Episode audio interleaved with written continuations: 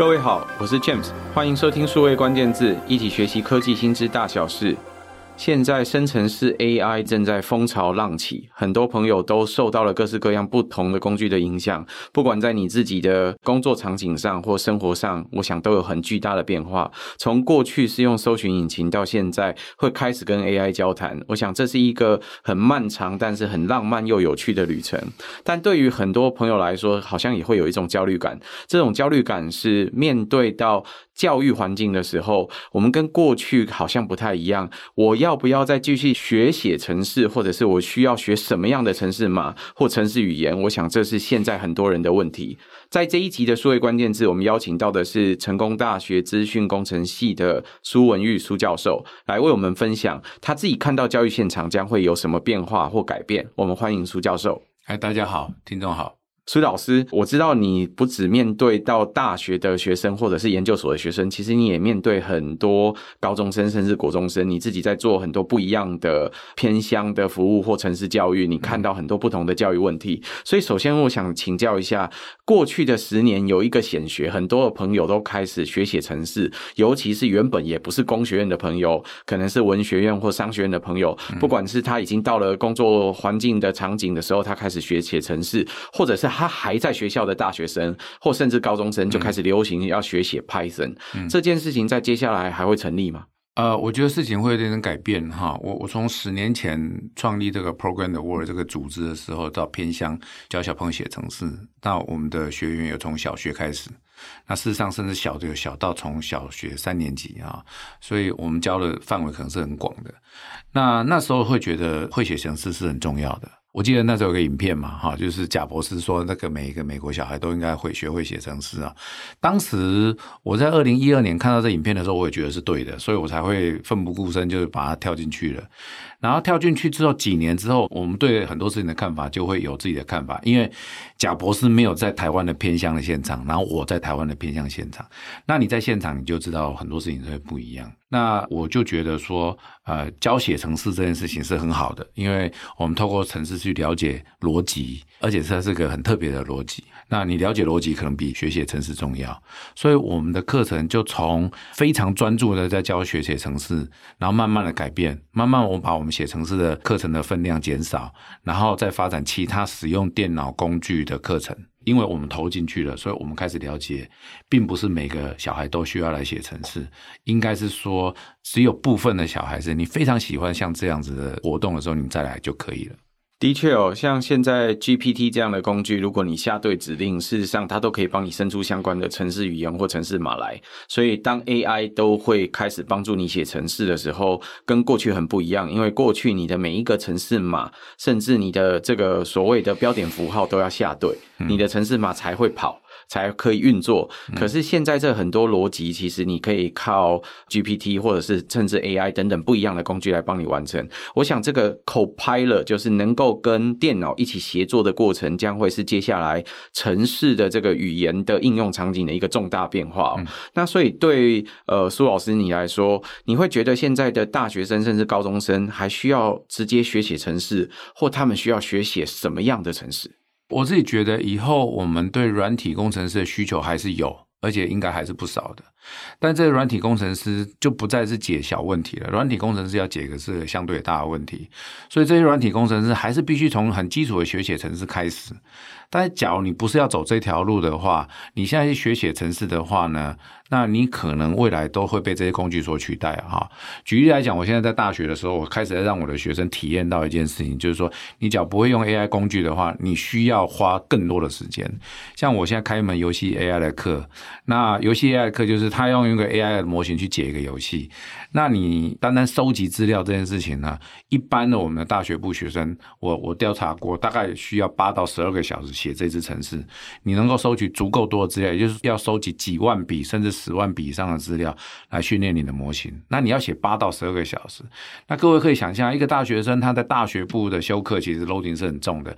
有一门课，你一个礼拜除了上课三小时之外，还要贡献十二个小时在这门课上面的话，其实这门课通常就叫不填的课了。那所以我就跟同学讲说，其实我们不应该要这样做，因为你们基本语法已经写得很好。那我们来换一个方式，所以我上课的时候呢，我直接使用。ChatGPT 给他们看，我说你看，我们直接用 ChatGPT 来给条件。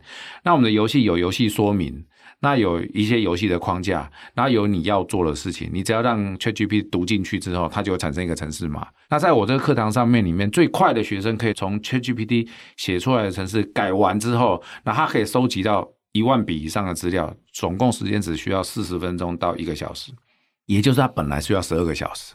那他现在只需要一个小时，那你看他可以省掉十一个小时啊。那对软体工程师来讲的话，因为软体工程师要写的东西通常都很大，过去我们在写一个系统，动不动就是五千一万行嘛，对不对？可是你现在写五千一万行需要多少时间？我们可以省掉百分之八九十的时间，那你可以做非常非常多的其他的事情，那你就可以省掉时间了。所以我，我我觉得很多教学、很多学习的典范其实是应该要转移的。那像过去很多呃演算法上的问题，或是资料结构上的问题，那很简单的问题就不要再出了，因为这些题目基本上啊、呃、Copilot 或者 ChatGPT 都可以帮你解决啊。甚至以前像我们念书的时候，我们念数位讯号处理那个快速复列转换，我们要自己刻程式，现在不用啊，现在就跟他讲，就在 Copilot 跟他讲说，我接下来需要有一行程式要写 FFT，那我需要什么什么什么的，你跟他讲完之后，啪一下就出来了，不用自己写。像这种很标准的东西，不要再自己写了。的确，现在的软体工具也跟过去有很多很不一样、飞速的进展哦。在过去的二三十年前，大家可以想象，在一九九零年到二零一零年中间左右，在学校很多时候我们在做的各种研究，或者是甚至在一些比较大型公司里面在做的研究，可能有一块是这些软体工具要做自动化设计。对，所以不管是半导体的设计、公路的设计、建筑的设计等等，大家都可以想到，这一定有很多不同的数学上的边界条件，或者是实体的物理限制等等等等不一样的条件，这些条件跟参数都得用程式写完了之后让它去跑，跑完了之后再去整理。大家如果去网络上看，就连波音在设计他们的飞机的时候，设计飞机的结构跟架构之外，还有另外一块是工序，要设计什么样的工序才真的可以造出这个飞机来？因为有的工序有某些角度其实是人跟机器都转不出来，你没有办法设计的再好，它也没有办法直接生成这一块。工具，所以这个工序的过程都需要用模拟的方式来进行。过去很难，因为你得写几十万行甚至几百万行的程式才能做到。所以大家表面上看到的一架飞机，别去想它只是一架飞机的这些材料跟那些工时而已，它背后还有很多软体工程师投入大量的能量去做这些演算，然后去找出最快能够建造出最坚固的飞机的方法。所以我想，这都是现在跟过去很不一样的地方。那还包含了你整理的这一个飞机了之后，你自己的设计后续的维修啊，是不是很容易的？我想这都跟以前很不一样。所以大家想到的汽车、想到的电脑、想到的晶片，或者是想到各种公路啊或建筑，其实这些设计都可能跟未来有很多的不一样。它会很依赖于 AI 的工具的协作。那大部分的人其实在完成的是怎么样透过合理的逻辑来完成这相关的写作。那会想问问苏老师，对你来说，你看到的大学生跟跟高中生会有很大的变化，他要学会的是怎么去应用这些工具去做他未来要去做的工作。那对在更小小朋友来说，在教育现场上，他们还需要学写程式，或他要怎么去开展他的学习？我们在大学里面哈，我们现在碰到的最大的问题是我们做研究哈，不管是做理论研究还是应用研究，最大的问题就是我们在做探索。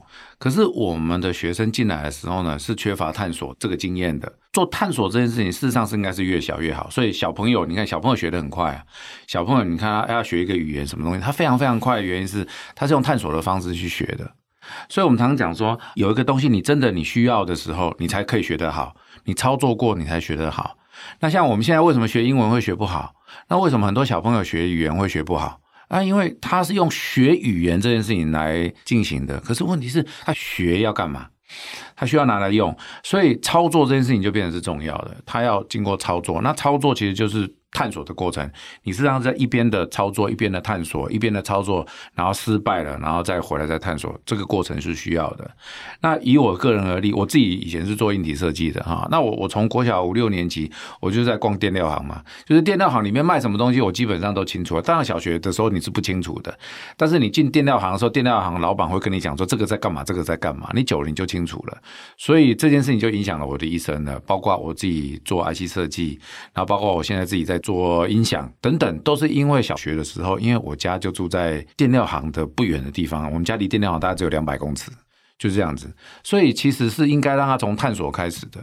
那你假如不从探索开始的话，那都在教那个有标准答案的东西，那其实不需要，因为在现在有标准答案的东西就查得到啊，不是吗？我们要的东西是一个没有标准答案的东西，所以假如我们的孩子从小就学习怎么去探索一件事情的话，那我保证他们到大学研究所，他们在做研究啊，在做一个很学术的东西，一定可以比现在做的好非常非常多倍。那他们如果实际上要在学校里面学会怎么样去探索的话，你觉得他们要学会的最重要的技能或本事是什么？有一件事情其实很重要，但是老师的角色就是实验设计。比如说，我想要种个小黄瓜。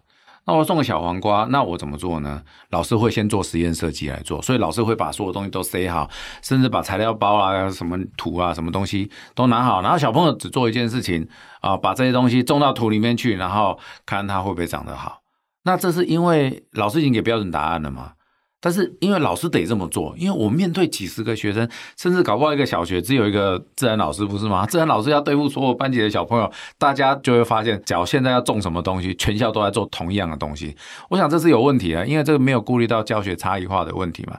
但现在其实老师可以示范一件事情，老师可以勇敢去做他没做过的东西，比如老师没有种过小黄瓜，没有种过韭菜，没有种过什么东西，我没有种过，我们就来种啊，那怎么办？怎么种？老师一定不知道，对不对？其实应该是示范给同学看，我怎么叫 AI 回答我怎么种这些东西。而且大家都用过 ChatGPT 嘛，你会发现他常会唬烂你嘛。那唬烂你的话，你就开始怀疑他，你开始用他的回答变成问题去问他的时候呢，他慢慢的就会吐露真相了。他慢慢就是没有办法真的瞎掰了，他慢慢那个答案就会对了。然后让每个小朋友都去做不一样的东西，包括我们讲嘛，好，包括去买材料。那你今天要种小黄瓜，你当然要带他去苗圃啊，啊。应该买什么东西？反正 ChatGPT 出来了嘛，应该买什么东西他自己去买。我我觉得是像这样子，勇敢让小朋友去尝试错误。那也许小朋友小黄瓜没有种出来，没有种出来又怎么样？没有种出来的不重要，像我小学就电量好买东西回来看，大部分都是上了电就立刻烧掉了，那那是 OK。我觉得我那时候我所受到的 message 就是烧掉没有关系啊，烧掉才会学得好，没有烧掉电路的人是学不好的。所以我现在的观念就是烧掉才学得好，那种不起来才会学得好啊，因为种不起来才会继续种啊。你就把有些把它种到好，你这个技能就学会了。所以其实苏老师提到的这一个。方法跟过去很不一样。过去如果我们习惯在国小、国中的时候学会的很多东西，事实上它都有标准答案，或者是它都有一个试卷可以去整理。嗯、这个试卷里面可能多数是选择题，或者是多数是这个是非题。嗯、你看到的这些 yes or no，或者是要选答案是一二三四。那可能后来更多的是多了一个复选题，嗯、就是你有好几个答案可以选的时候，嗯、可能稍微复杂一点点，嗯、但答案可以复杂一点点，它都是可数的。对，可是。刚刚苏老师提到的这一块，要学习的是探索。探索可能跟过去很不一样，你要重视的其实是那个过程、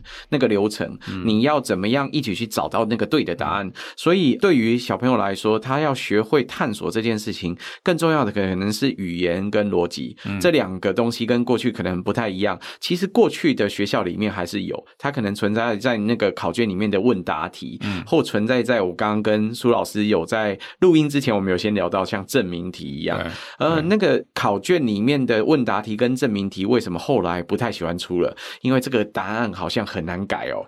问答题有时候是启发式的，它并没有一定完整的标准答案，只有说哦，你有没有提到哪些段落或者是点？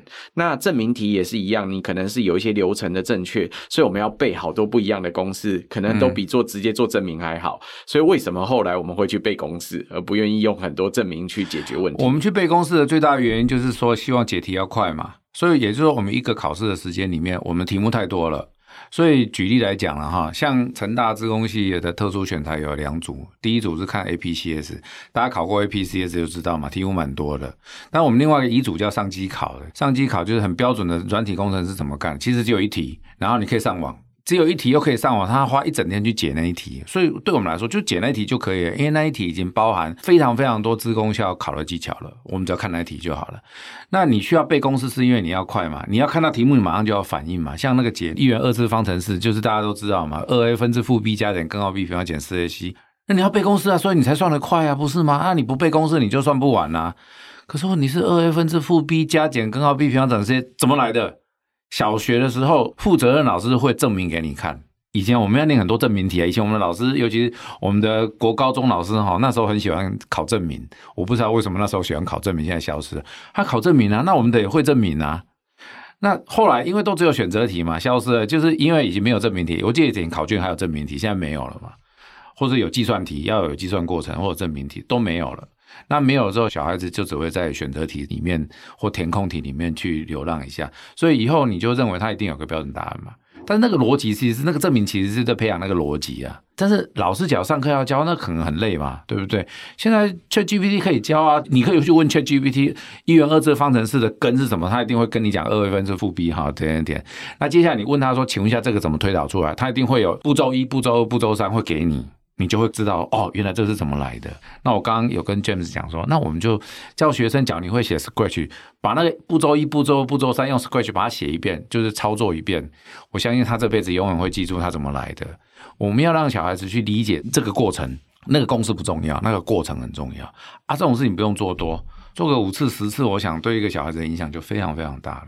苏老师，那你刚刚提到说，如果这个过程都比这个结果重要，那像刚刚你提到的这个。上机考对很多软体工程师来说，这个是一个必备的这个功力。它是呃，你到学校或者是后来到公司去应征工作的时候，这个都是必备的功力之一。它上机考现在如果又可以上网，现在还可以问 GPT，GPT 也可以帮你写程式的话，它不就可以很快解答出来？它就去抄程式来就好了，不是吗？是啊啊，因为问题是我们的题目让你没有办法上 ChatGPT 直接找到答案，因为我们考的是一个相对大的系统。以过去几年哈的考题是考一个。平行计算的系统，那这平行计算你有太多因素你需要考虑了。比如说你要选你要几颗 CPU，因为我们是考平行，你要选你几颗 CPU，那你每颗 C 你要不要配 GPU？然后你的资料要怎么拆分？你要怎么把它拆成多少个平行程式？那个却 GPT 没办法帮忙啊，你得自己有 sense 嘛。那因为我们最后的考试的结果就是能够把系统 put 起来，答案对，这是只是基本的。然后我们最后比的就是谁的计算速度最快，然后接下来就比谁用的记忆体最少。我们就比这些东西嘛，那这个都是一般软体工程师要比的东西，所以我们根本不怕你去问 AI 啊，就是你问 AI，反正你也问不到答案，你必须要硬实力才可以。所以考试题目要改成这样子，那不要考多，考一题就好了。哎，啊，老师出题当然就辛苦一点了。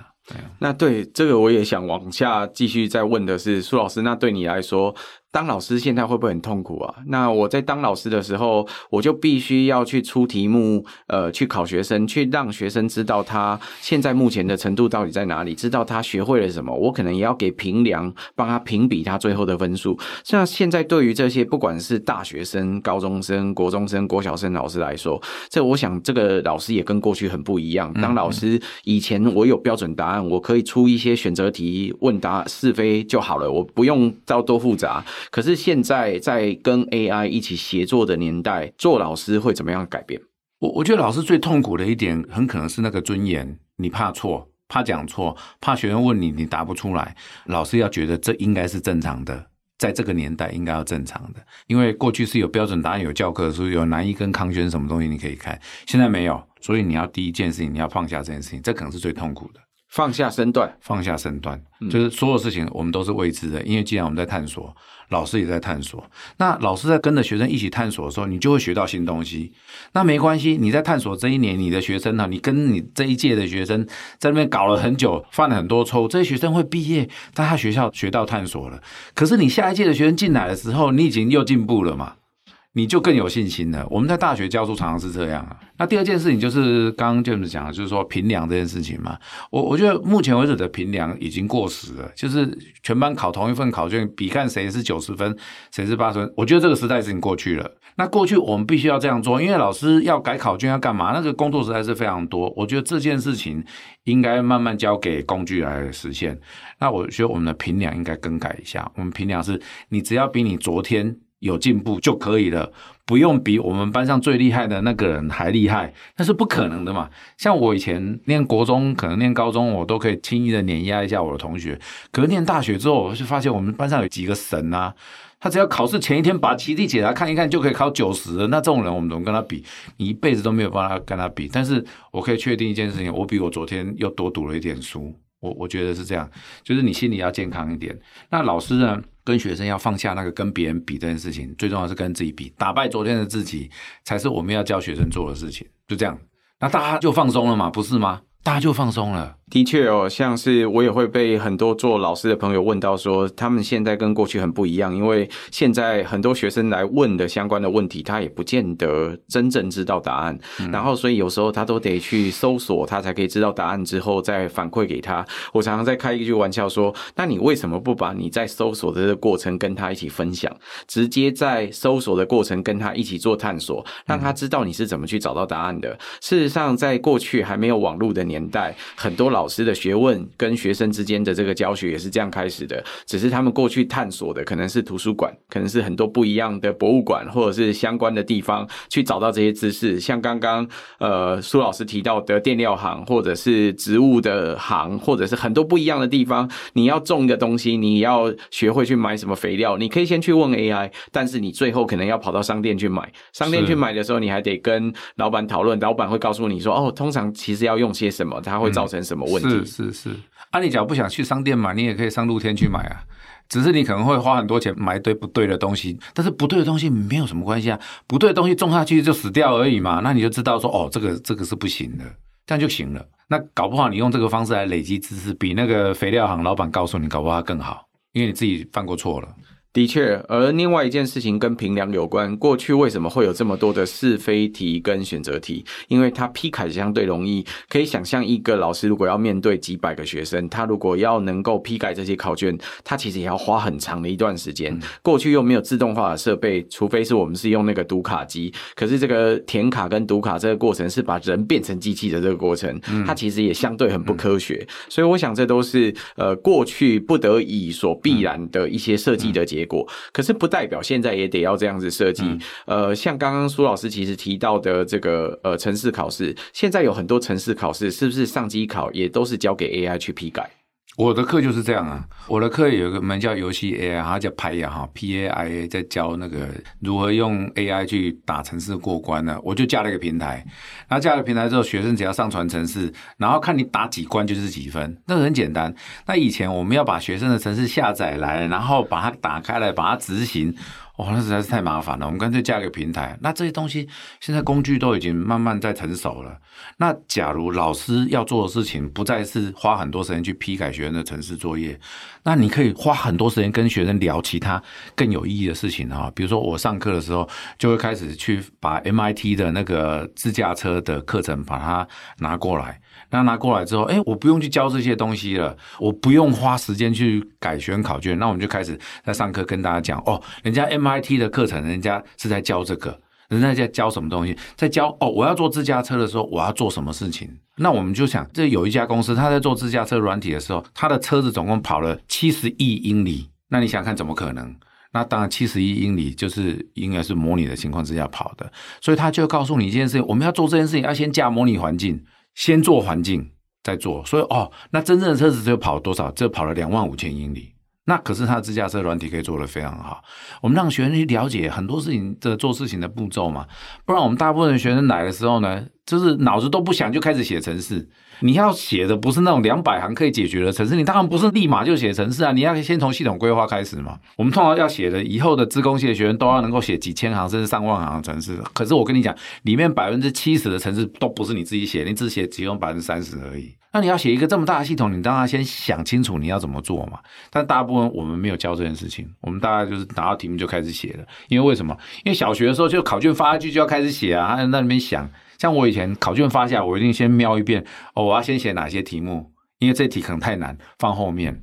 那现在不是，现在就拿到题目就开始写，规划这件事情，让人知道哦，人家那个国外一流学府的人怎么看这件事情。比如说，重点可能都不是技术，重点是生态系。那人家怎么去建生态系？那什么叫生态系？我们在做自工系的学生应该要最了解什么东西叫生态系。可是你去问自工系的学生，谁听过什么叫做生态系？都不知道。那我在课堂上面，你们我就可以跟学生聊这个东西。那希望他们以后可以去创业。就像我的学生创业的人数蛮多的，去年才刚有两个博士班学生跟一个硕士班学生，突然间说不念了，他们就他们就开公司就去了。因为我上课堂在讲这个。所以我想，的确，对于未来来说，在教学现场，老师所碰到的教材跟评量系统，可能也会跟过去很不一样。教材可能会有更多，其实更弹性的可能，然后也加上你跟你的学生一起去探索的这个过程。那评量系统更是有趣哦，很多很多制式化，我们过去很难以规模化达成的这个评量系统，未来可能都可以透过 AI 或透过软体平台等等方式去完成。事实上，现在国外已经有不少这样子的工具，只是台湾的这些相关的工具可能都还存在在学校，像苏老师自己的平台，或者是几个老师不一样开发的平台里面。我知道很多的大学现在已经在自工系里面有很多老师都有开发这样的平台，在评量城市或评量这些成绩，这都是呃未来一个基础的可能性。交给高中甚至小学都有这样子的工具，其实交给他们去评量的时候就会更容易，释放老师的双手，让老师可以陪着学生去探索。那我想，这都是跟过去跟呃老师的权威式的身段很不太一样的地方。今天很谢谢苏老师跟我们的分享，也谢谢各位在线上的收听。如果可能，请多帮我们转发、宣传或点赞。我们下周再会，拜拜，拜拜。